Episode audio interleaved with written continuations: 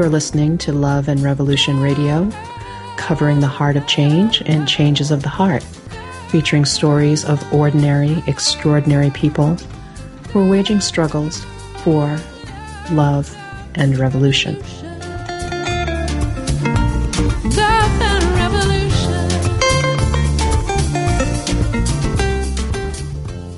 This week on Love and Revolution Radio, we speak with Heart Phoenix and Jeffrey Weisberg of the River Phoenix Center for Peacebuilding in Gainesville, Florida, about how to use restorative justice and conflict resolution to help heal and strengthen our local communities.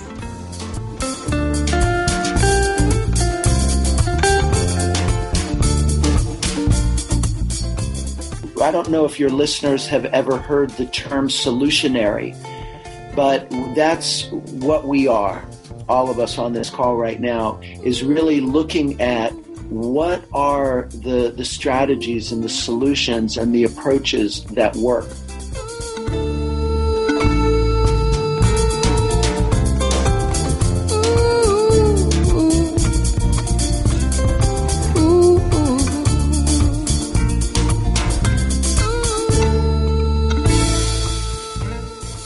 This is Sherri Mitchell for Love and Revolution Radio. Aguano, Golazikawolba. Welcome and greetings to you in my native language. I'm coming to you from my home in the Dawnland in Bunawabskek territory along the shorelines of the beautiful Penobscot River in central Maine. I'm joined today by my ever radiant and luminous co-host, Miss Rivera Sun, and our special guests today, Jeffrey Weisberg and Heart Phoenix. Hello, Rivera. Hi, Sherri. It's wonderful to be doing this show again this week with a brand new, fresh voice. No more cold, sore throat, making us both sound equally uh, melodious. It's going to be a great conversation today. Uh, very excited to talk about the work of the peace building that Heart Phoenix and Jeffrey Weisberg are doing in Gainesville, Florida, and to dig a little deeper into how we make change through proactive measures in our community. They have lots of great stories to share. I want to let our listeners know that Heart Phoenix is the president of the River Phoenix Center for Peace Building. She is also an educator and an activist and a champion of environmental and animal rights, social justice, peace building, and gender equality. She is the co founder of the Peace Alliance and also the chair of the Peace Alliance's Educational Institute. And Jeffrey Weisberg is the executive director of the River Phoenix Center for Peace Building. He is, serves as a Florida certified state mediator and is also a founding member of the Peace Alliance. Both of them are radiant, incredible people that we are blessed to have in this world, and I feel doubly blessed to have met personally and seen and some of the work they do and hear many of their stories when I was in Gainesville. Welcome to the show, Heart and Jeffrey. Thank you. Thank you. It's a pleasure to be with you eh, both and your listeners. Yes, very excited. I'm very excited about this conversation as our listeners know, and um, hopefully you know, I'm an Indigenous rights attorney and I do a lot of work for indigent clients within the criminal justice uh, system from Native communities and have been involved in this whole process of restorative justice and peace building for quite some time. I'd like you to start off by telling our listeners what is peace building? Well, I often like to share a little of the, the context and, and difference between peacekeepers and peace builders, and that particularly internationally, when there is war or violent conflict, um, people would go in to help stabilize and, and minimize violence and those are often referred to as peacekeepers. But once violence is stabilized, then peace builders need to come in to look at a whole systems approach that includes education and economic opportunities, uh, governance, and access to markets, as well as developing the skills for communication and relationship building so it's it, that's the big part of the work that the River Phoenix Center for Peace Building is doing is looking at what exists and what needs to be developed or accentuated even further. And are you working locally, nationally, internationally, all of the above? Well, we're mostly focused in this area. We decided that we wanted to do a pilot, really. We didn't exactly know where we fit in in a community, and we picked uh, the community that was closest to us and, and the perfect size to do a model. And so we're working mostly in Alachua County in Gainesville, Florida area. It has a huge university. So we have some of the um, expertise of some of the uh, academics that have been developed in this field, but mostly because we felt that um, all of the major stakeholders uh, were more easy to uh, connect with in a smaller community. And then once we had uh, the um, knowledge that it is in fact uh, impactful, then we can develop it in further areas. So yeah, we have our fingers in other areas, but not as much as the main concentration is creating a model here in this area. One of the things I want to talk about, I want to go back to something that you just mentioned, Jeffrey, earlier. The whole idea of building peace is really about restoring dignity and a sense of worthiness to those engaged in the process. And you talked about things that people don't ordinarily think of when they talk about restorative justice or justice system in general, and that is the importance of having balanced, structured governance systems, access to markets, and other opportunities for those who are engaged in this system. Can you talk a little bit about that? Sure. I'm, I mean, what what we see is that there is a great disparity in most communities, or certainly many communities throughout the United States and and and abroad, where um, particularly people in poverty are experiencing a disproportionate amount of uh, the impacts of violence and crime. As, as many have seen statistics of African American youth ages 14 to 24, the leading cause of death is is homicide, and uh, the unemployment rate of minorities are in, in some cases double that of, of the white population. And so we really see that within the larger context of peace building that we must address these areas uh, and communities that are experiencing greater challenges in order for all of us to experience true peace. And from that, we are looking at what are the voices of those who are affected by violence and poverty and impacted in education? And how do we bring those voices to the forefront to really hear their, the wisdom and the, the needs and the requests of what we want collectively to see changed? Will you speak a little bit about what these programs look like on the ground in Gainesville? I know you do a lot of work with cops and at risk youth and trans- not just resolving the conflicts between them, but actually transforming the entire relationships between the youth and the police in your town. What does peace building look like on the ground? Well, that, that program that you're mentioning, our Police Youth Dialogue, is really one of our leading edges within the community of bringing African American youth together with law enforcement. We've been doing that program for about two years with the local police department and for the last eight months with the sheriff's department. So we have the city limits and then the county, and so the sheriff is throughout the county, and this and the cops are within the city. And we've also last year introduced it at the University of Florida with the University Police. And then next month, we start at Santa Fe College. But it's really designed to help break down the stereotypes that oftentimes young people have of police officers and frankly many officers have of young people and in particular African American and minority youth. And one of the main emphasis is to humanize each other. That police officers, almost every one of them, if they had been caught, they could have been arrested for something that they've done in their past.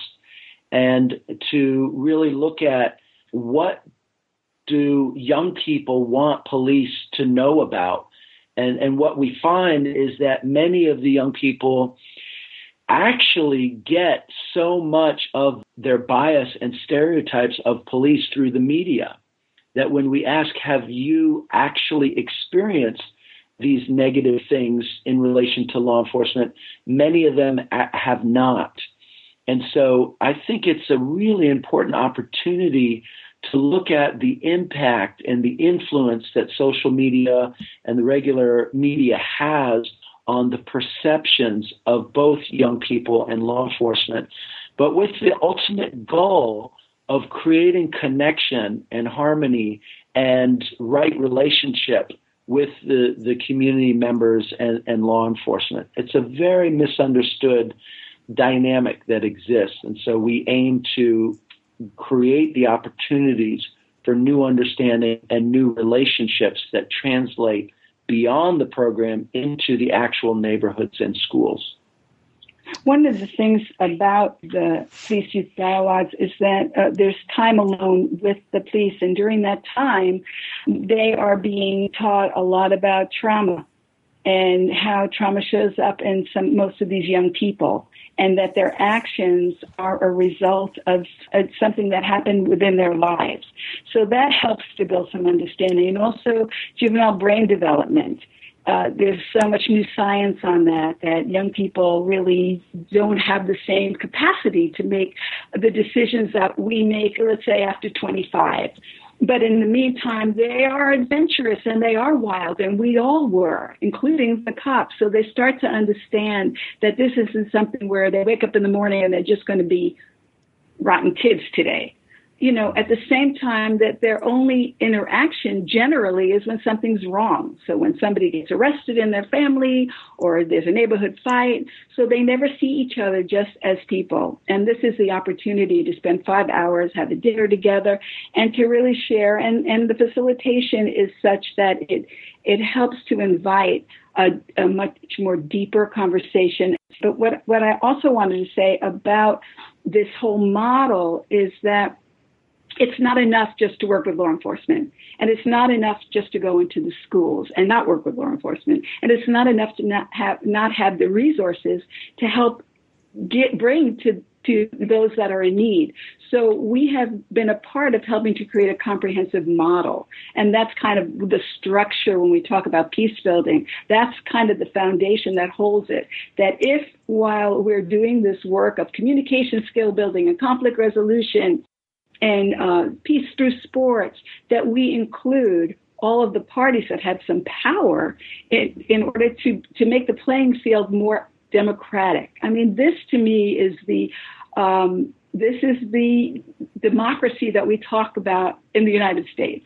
That you know, liberty and justice for all, and you know, we've been hearing that all our lives, and yet we haven't really seen that. We've seen so much injustice and so much pain so uh, that's kind of how I see the um, foundational aspect of what peace building is in a community. When uh, we look at peace building and restorative justice from a traditional indigenous perspective, one of the things that we first look at is this harmony issue, this belief that there is something that is imbalanced and out of harmony within the individual who is engaging in hurtful behavior or committing a crime and that in order to actually prevent those types of behaviors going forward that that underlying issue needs to be resolved first. And so when you talk about um, on some of your program materials this process of providing self-esteem classes to young people i think that's really important because one of the things Rivera and I teach, as you know, is um, nonviolence. And at the heart of that is being able to humanize ourselves in the eyes of others and humanize others in our own eyes. But sometimes it requires us to humanize ourselves in our own eyes. And I think that we forget about turning that lens back inward, that sometimes we're the ones that need to be humanized in our own view and the importance of these self esteem classes that you offer to youth on probation or in detention is really, really vital. Can you speak about that for just a bit? Well, I, I, love I love what you're you're sharing there, and and what comes to my mind is what we say to all of the kids that we work with, which is that you are not defined by your behavior. That all of us, that conflict is inevitable, and and little rascalness and shenanigans that that's a normal part of of development and life, and yet it does not define who we are as human beings. So we come from that perspective of separating that behavior with who we are as human beings. And hopefully that gets instilled and emphasized in various ways through our acceptance and acknowledgement of their the gifts and skills that every young person has to offer the world. And so in one of our very first check-ins, we asked them, what is one of your gifts or strengths? And to really emphasize those qualities and characteristics and abilities that often aren't emphasized, particularly when we're looking at through the lens of punishment. That you're wrong, your behavior's wrong, and you need to account for it. And really miss the boat around not only what might be driving that behavior, but also the gifts and strengths and talents that each individual has. So by having that emphasis and looking through that lens, we then can hold the whole person and to address the behavior and the incident and the harm, but also not collapsing that into any kind of punishment or consequence in that respect. It's also an amazing way to help build the resilience or to help young people understand that they do have resilience because then they can see when we ask the question, not what did you do, but not only what happened to you, but how amazing it is that you've gotten this far considering all of the challenges in your life. That helps them to see who they are from another lens because in some sense many of them are heroic. They're leaders.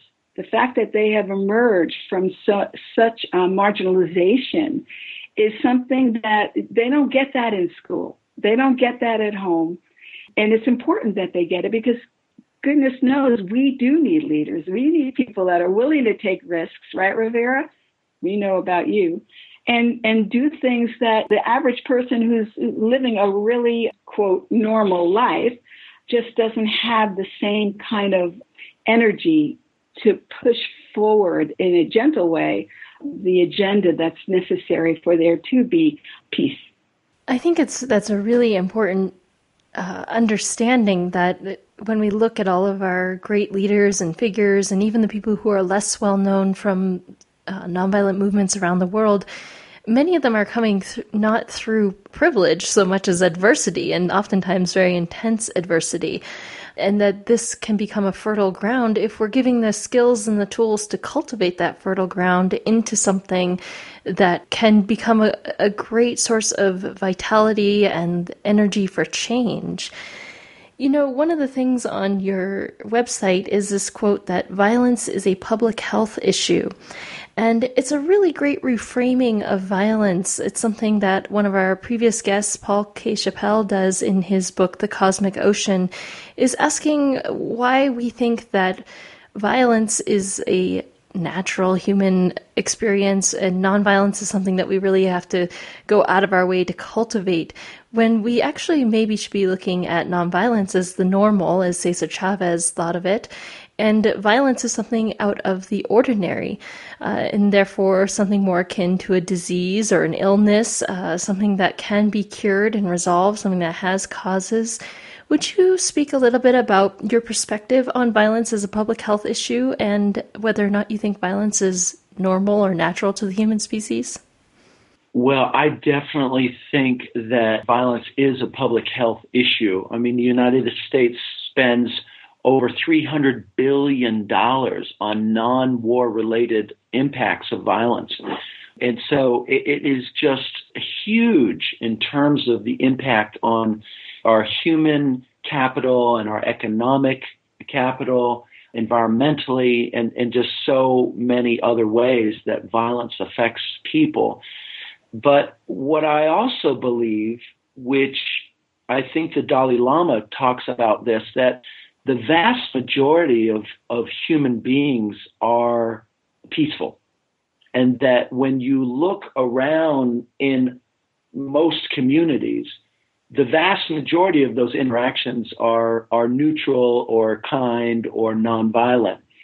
And so the news, when it shows those violent episodes, the Dalai Lama talks about those being kind of a call to action and where we need to put our, our prayers and blessings and attention.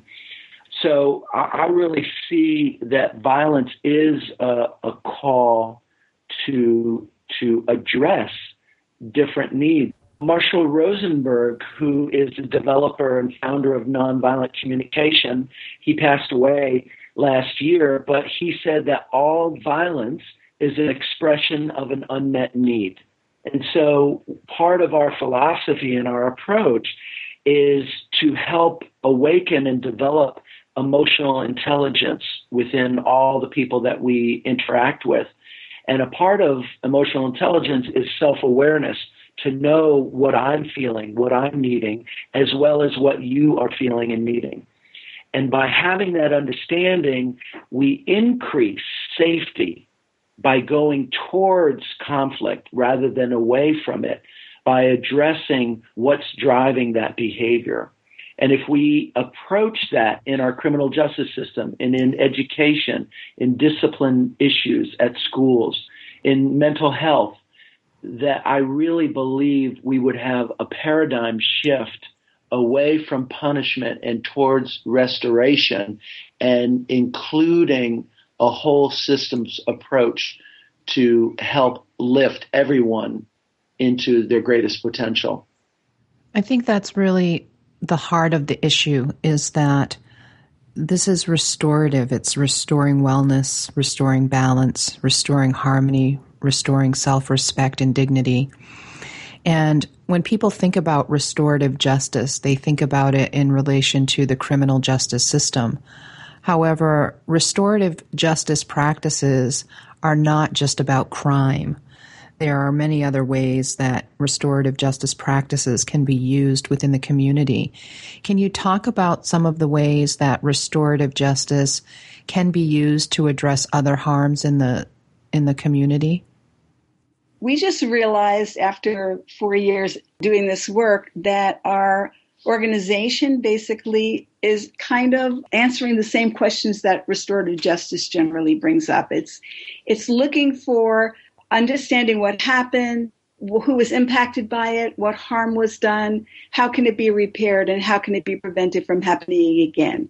And those questions are answered by the community members that were affected by it, whether it's just a family or it's the whole community so what we've realized that as a center, that is actually what we've been modeling without realizing it. I mean, obviously, we actually do restorative justice cases within the community. We do that in organizations, we do that in schools, we do that for criminal cases, and then we do it in families, uh, we do it for battery.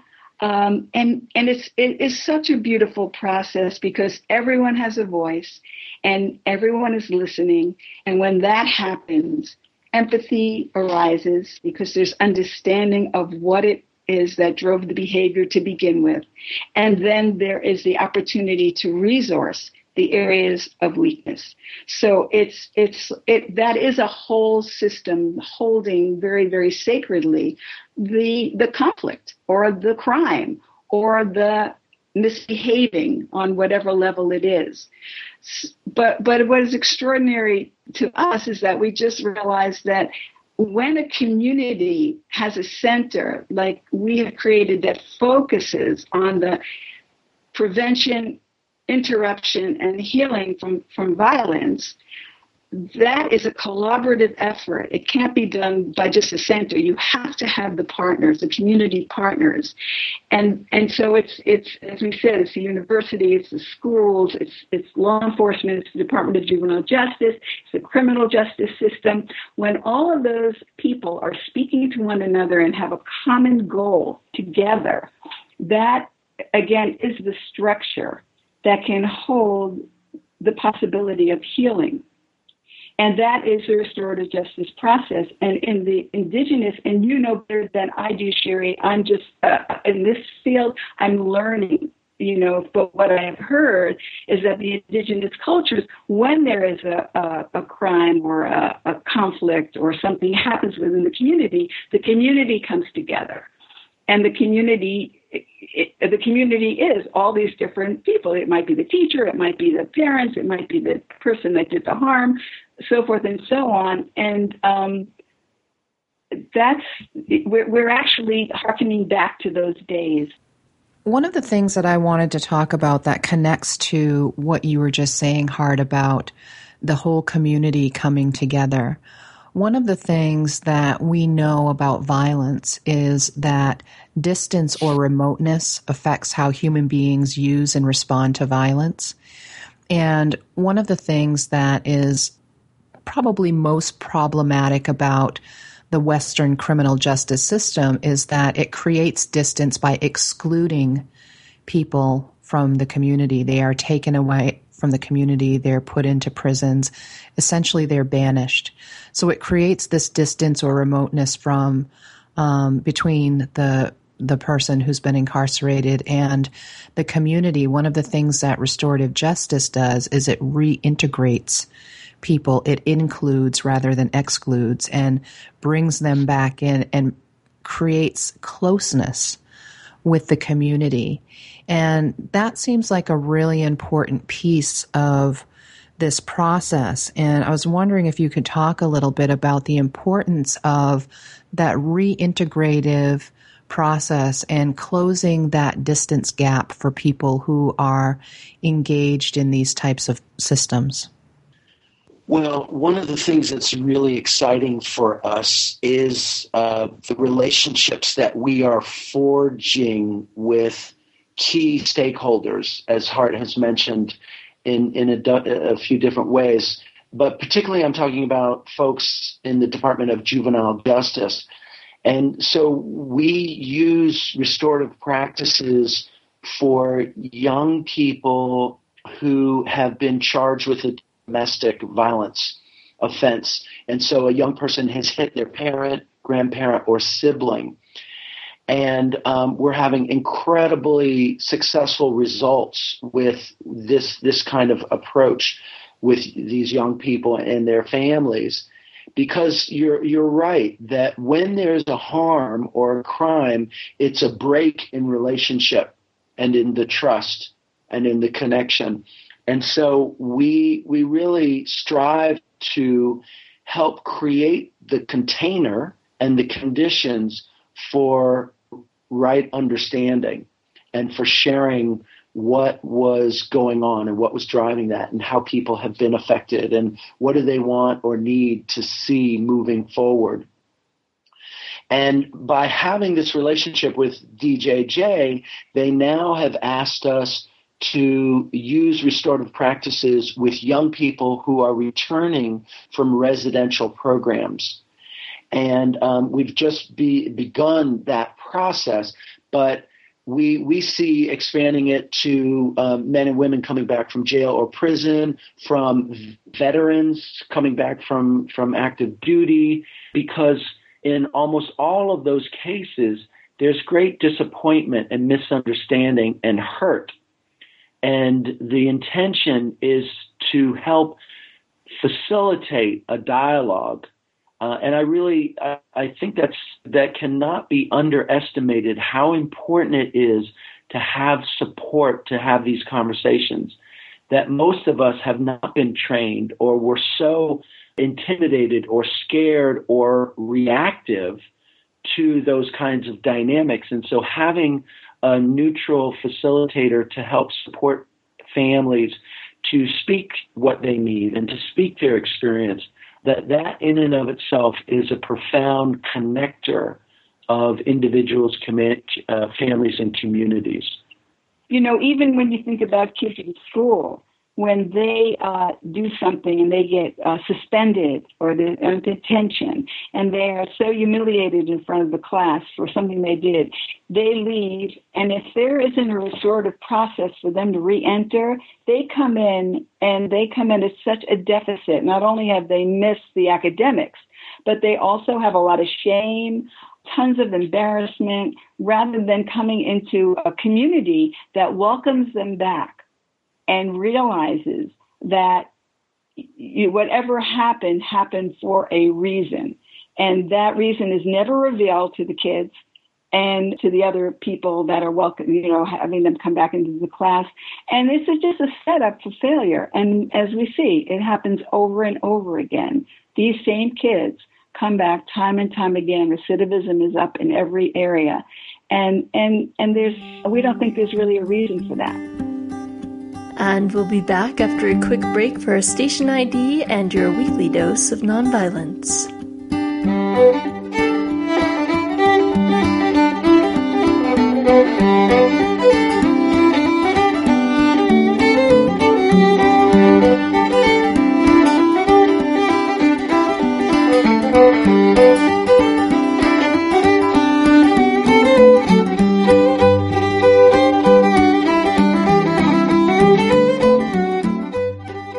Today's Nonviolent Minute, we'll look at one alternative justice model, that of the Native American peacekeeping courts. In Native American and First Nation justice philosophy and practice, healing, along with integrating individuals into their community, is more important than punishment. The Native peacemaking process involves bringing together victims, offenders, and their supporters to get to the bottom of a problem. While contrary to traditional Eurocentric justice, this parallels the philosophy and processes of the modern restorative justice movement. In the native worldview, there is a deep connection between justice and spirituality. In both, it is essential to maintain or restore harmony and balance. For instance, in the Navajo peacemaking process, the goal is to help an offender realize that what she or he has done is wrong the process brings the offender and the victim together to talk to one another. The first order of business in the peacemaking process is to get to the bottom of the problem. In a Western court, one party would sue another for battery, perhaps, and the state would then have to prove all the elements of a crime and use the rules or the law to prove that the alleged offender is guilty. However, in the traditional indigenous dispute resolution process, the spiritual elders who guide that process would say that all of those elements are beside the point. What matters is discovering what led the individual to act in a harmful way in the first place. There's a reason why the harm has occurred. That underlying reason is what needs to be dealt with in order to prevent any additional harm in the future. It is believed that all hurtful and harmful behaviors result from a loss of balance and harmony within the individual committing the harmful action.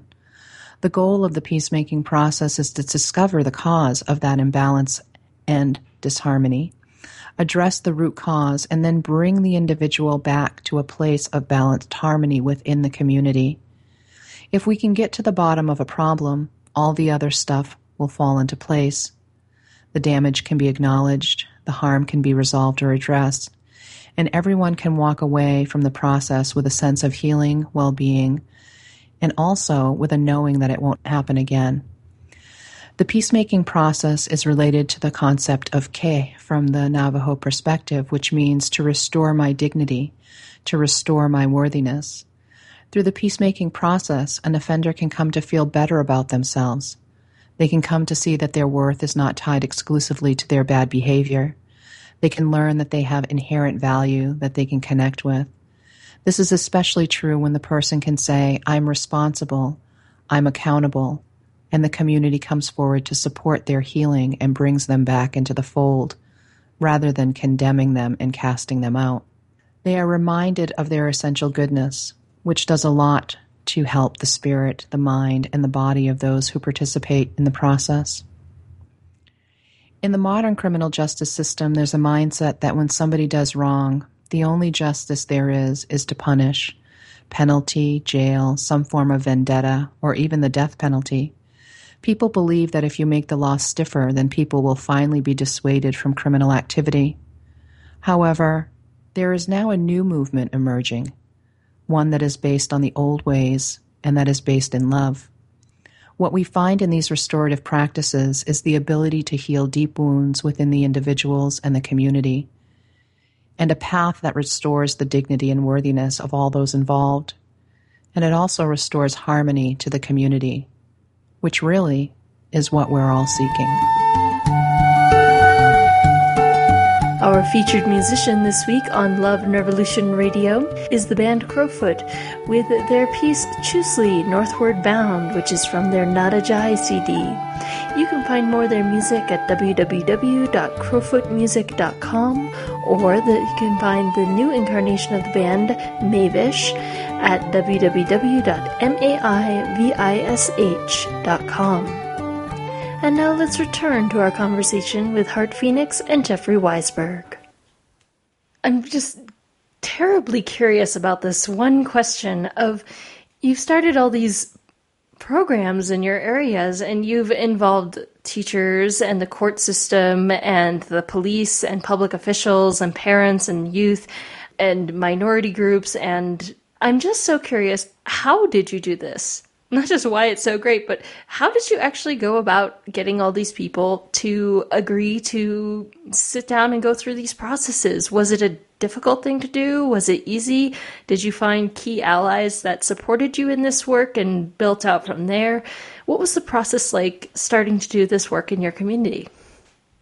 Well, I would say that the first thing was our intention was to come in and listen our intention was to come in and ask the question, what what's what's going on? What happened? What's happening within the community where you find yourselves uh, ineffective, perhaps, in what you're doing?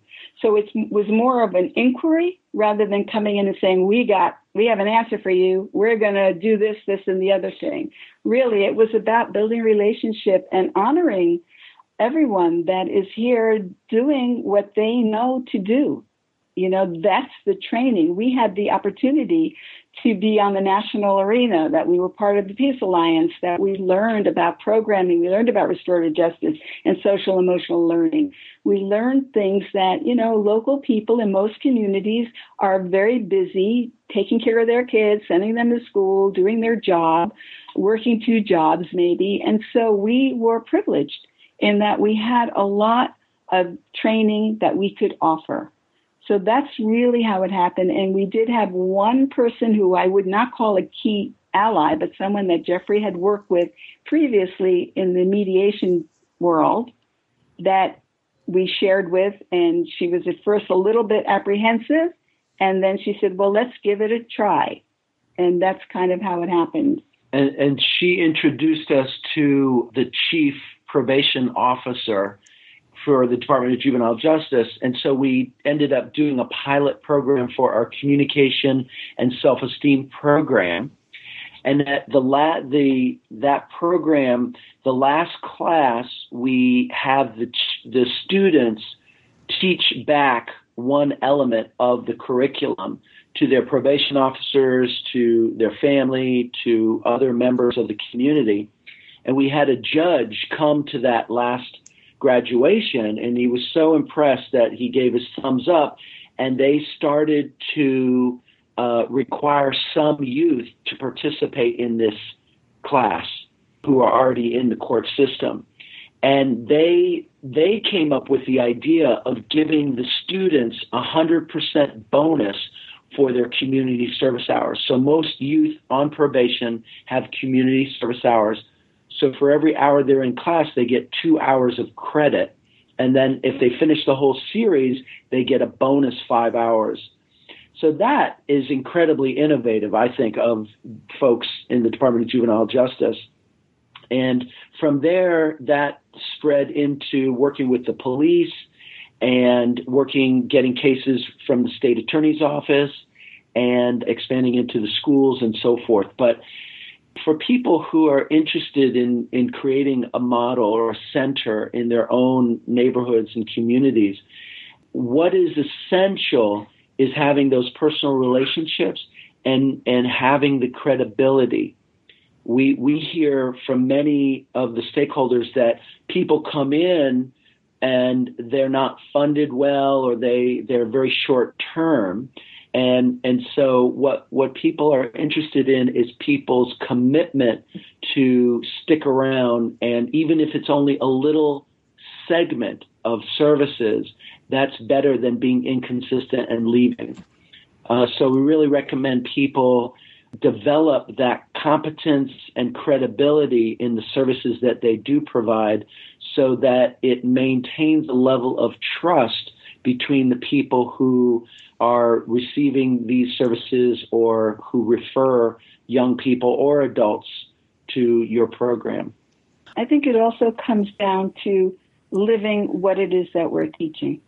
And part of that is that the belief and the treatment of everyone, whether it's law enforcement, teachers, you know, mental health people, kids in trouble, parents that know what they're doing, parents that don't, but that everyone at the heart of it is looking for a strategy to accomplish whatever it is that they need to accomplish. And sometimes we, we don't know what to do. And I think it's, it's our own heart and soul as, as activists, as individuals that are trying to contribute to this world to be humble and to see each other as who we really are. That, you know, most of us are stumbling around this crazy world, this beautiful, crazy world, yearning to be the best that we can be, and yet we don't have the tools. And I think that that's a, a really important part, and that's part of why we wanted to create this immersion.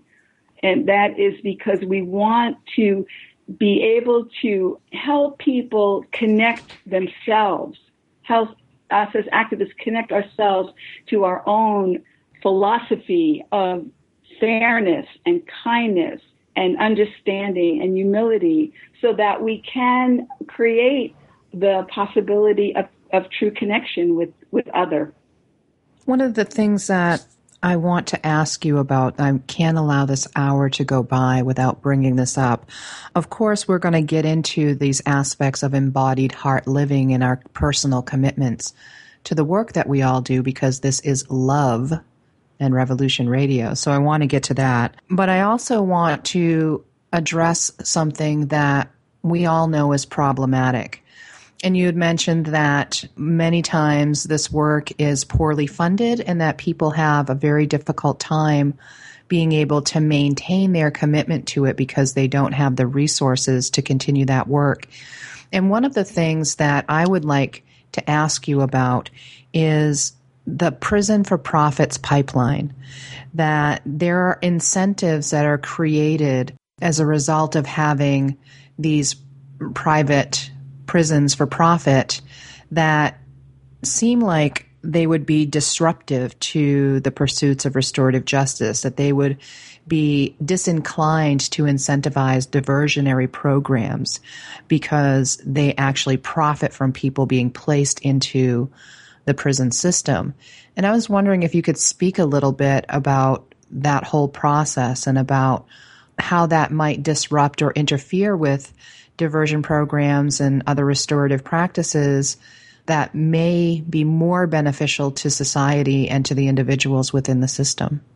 Golly, that that's a huge subject, and unfortunately, we don't we're not that engaged in it directly. But it is something that is so important for every citizen to be concerned about, um, and and this is a very exciting time in American politics um, around addressing the prison industrial complex and now more than ever, I really believe that we have bipartisan support to have really meaningful prison reform and criminal justice reform.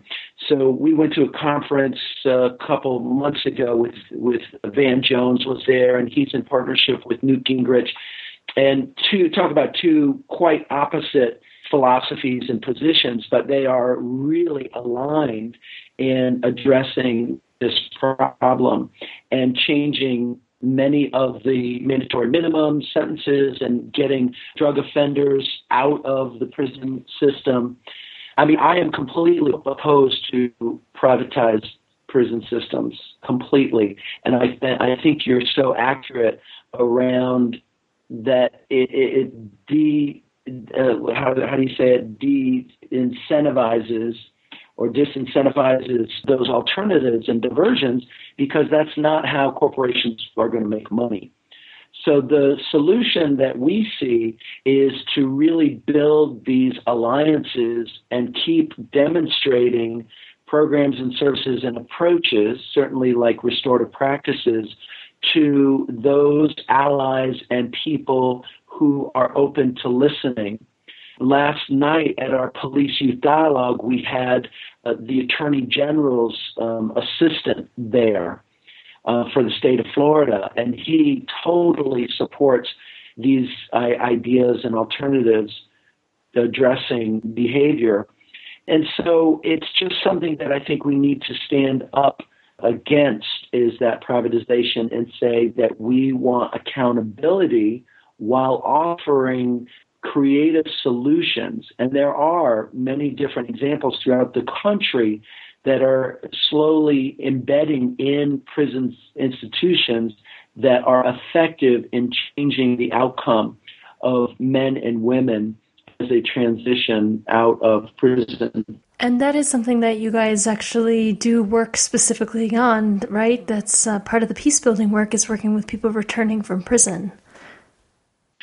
So we know that 70% of the prison population is going to be released and come back into our communities. And it's essential that we attend to supporting these individuals in developing the skills and the competencies and some strategies of dealing with their anger and their emotions and looking at mental health. And so we, I don't know if your listeners have ever heard the term solutionary but that's what we are, all of us on this call right now, is really looking at what are the, the strategies and the solutions and the approaches that work. And by having that position as opposed to being kind of a naysayer or always focusing on the, the, the negative or the problems. So ha- having that that framework and that reference of, of being solution oriented is the very thing that helps open the doors to not only prison reform but educational reform and and you know in our justice system. So that's it's a very complex issue but we really believe that by providing and promoting these best practices that that's where we're going to get some of that shift in in these different systems well, great. Thank you for that, Jeffrey. I wanted to uh, just go back to something that Heart mentioned, which is your inaugural uh, residential peace building immersion program, which is starting this year, taking some of the practices, the best practices that you've been developing, and helping transfer those to other people so they can do this work in their own communities. Uh, but also, you, Heart, you mentioned this focus and emphasis on integrating these rather broad philosophies and practices into our, our daily moment to moment approach as activists. How do we really walk the talk of the big words that we're saying? Will you say more about this uh, residential peace building immersion program? Yeah, one of our founding uh, pieces when we first started was that we wanted to create a translatable model. And we thought it would take three or four years, and it did, until we were certain that, you know, this could be really successful and it could engage all of the uh, important stakeholders to help make it happen, the collaborative partners. Uh, so we decided to do a two week immersion. We're going to have the first week, May 6th through the 14th, and the second week, October 14th through the 22nd, at a beautiful retreat center here in uh, the Gainesville, Florida area. And the point being that, you know, many of the what we teach, whether it's social emotional learning, conflict resolution, police youth dialogues, you know, that we created curriculum for some, we use other curriculum for others, communication skill building, but we feel that underneath that is the person that's actually delivering it. And how do you get to deliver that in a way that can be where it can be received? And so that's uh, you know that's a lot of it, the reason for an immersion of all of us living together and um, doing some interesting different types of workshops that will help to resource the inner our own inner selves in a way that is going to be fun and challenging most probably but incredibly rewarding. We want to see centers built up but we want to see it all you know certainly as part of an extension of what we're doing with people that are really well rounded I think that immersion is such a really profound concept when you're talking about these programs because we all understand that immersion programs are incredibly successful when it comes to language. And we really are learning a new or old form of language once again when we're engaging in these practices of restoration or of peace building because we become so immersed in this language of conflict and war that we're restoring, we're rebuilding, we're recultivating and relearning this language of peace, this language of care for one another and empathy and connectedness. And so it's really exciting to me that you're having these immersion programs that are um, part of what you're doing. As you know, here on Love and Revolution Radio, we're very concerned with the aspects of love, compassion, empathy, mutual caring, and uh, harmony that are at the heart of the movements that we're highlighting. We truly believe that this is the key to creating the type of paradigm shift that we need in order to survive into the future. So I was wondering if you could take the last few minutes to talk about this whole concept of love and care for one another and how that actually interfaces and drives the programs that you're providing. Well, one of my favorite quotes of all time is Dr. Martin Luther King. He says, We have no morally persuasive power with those who can feel our underlying contempt. We have no morally persuasive power with those who can feel our underlying contempt. And to me, that is one of the, the core drivers of, of peace building. Because in order to really be successful, in peace building, we have to work with people who are different from us and who have profoundly different worldviews and life experiences. And in order to come together in some level of harmony, we have to be clear ourselves and do that personal work that enables us to sit in the fire with those people who are different for instance, working with police. I have profound disagreements within my myself around the approach of law enforcement. However, I'm able to be in those relationships in a way where I have their trust and their respect and their listening. And from that, we co create something different or from across the political spectrum. There's so many differences that exist. And, and so what I strive for, and I know Heart and I work on this very intently, and what is going to be a major focus in the immersion is how to support people to be in their experience and in their truth while staying connected and open to a dialogue reaching towards solutions. And Heart, how about you, the woman with the name of Heart? What role does compassion and love play in your approach to this work? Well, it's it's clearly the the motivating factor.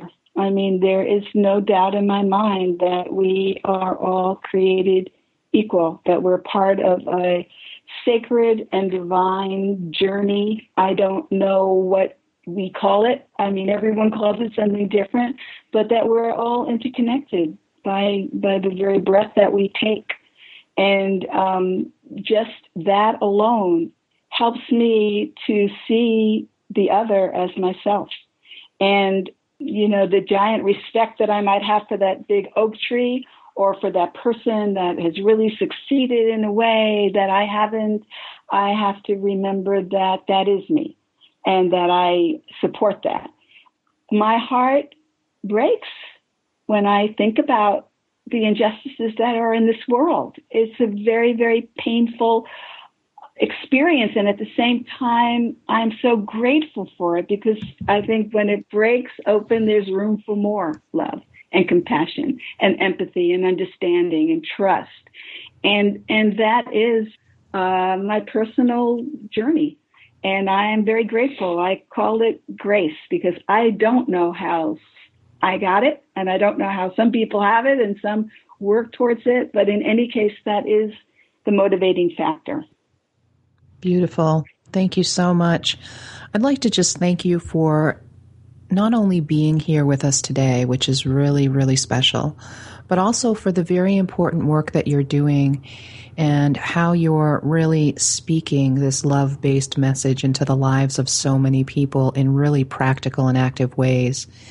And I also want to highlight one thing as we're heading out that you both talked about there being this need for individual transformational change that really leads to the larger scope of the work that's being done out in the world. And I think that that's really, really key. And that's a really good segue for where we're going next week, where we'll actually be talking about that transformational process. So thank you both so much for everything that you've shared with us, for who you are in the world, and for giving us some of your time today. We really, really appreciate you. Well, it's a great honor, Sherri and Rivera, to be in this conversation because I, I believe that the the antidote to despair is empowerment. And yet we have to, as in Joanna Macy's work, is that we have to be able to touch that place, as Heart was speaking of, of our brokenness. And out of that comes profound transformational potential that I think everybody longs for. And so if, if this call and this conversation can awaken and inspire some new action, whether it's prayer or thought or service, that it, you know, may, may all beings benefit. Here, here. Well, thank you, Heart. I want to just remind the listeners as we're finishing today's show that we are speaking with Heart Phoenix, who is the president of the River Phoenix Center for Peace Building, and Jeffrey Weisberg, who is the executive director for the Center for Peace Building. Thank you both for joining us on Love and Revolution Radio.